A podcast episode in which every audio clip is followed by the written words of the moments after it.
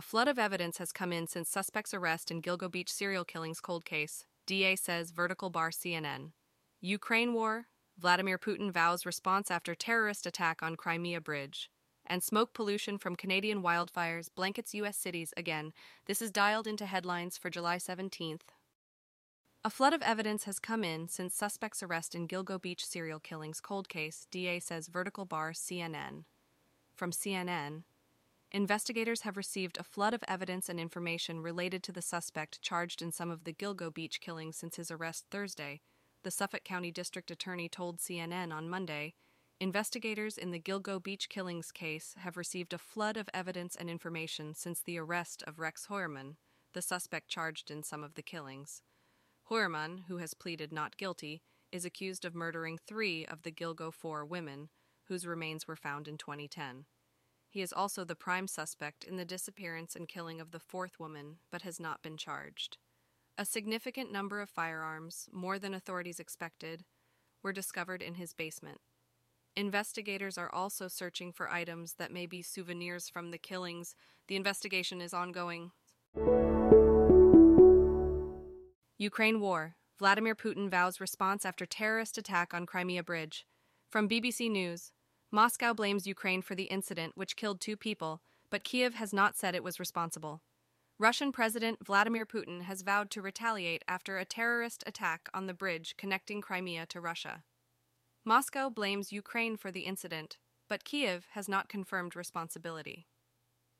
The Kerch Bridge, which allows road and rail travel between Russia and Crimea, was opened in 2018. Russia's transport ministry stated that the bridge supports were undamaged and investigations are ongoing.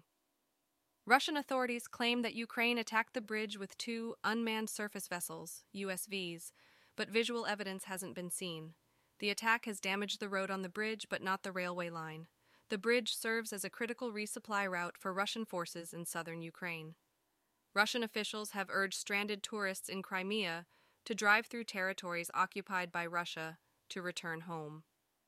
Flight suspensions between Russia and Crimea since the 2014 invasion haven't been lifted. Two people died in the incident, and their 14 year old daughter was injured. Commercial flights between Russia and Crimea have been suspended since Russia invaded in 2014. The cause of the explosion on the Kerch Bridge in October 2022 remains unclear. Ukrainian forces have retaken 18 SQKM 7 SQ miles of territory in their counteroffensive in southern and eastern Ukraine. Smoke pollution from Canadian wildfires blankets U.S. cities, again from the New York Times. Wildfires in Western Canada are expected to create smoky conditions in the United States this week. Parts of the U.S. had unhealthy air in June from wildfires in other parts of Canada.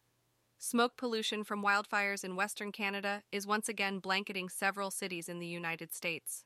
This comes after similar conditions in June when smoke from Canadian wildfires affected parts of the U.S. The smoke from the current wildfires has drifted across the Midwest and Northeast, causing unhealthy air quality and triggering warnings to limit outdoor time. An estimated 71.6 million people in 29 states have been affected. Air quality alerts have been issued in multiple states, including Montana, North Carolina, and Ohio.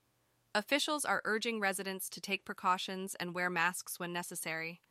The situation is expected to persist throughout the week.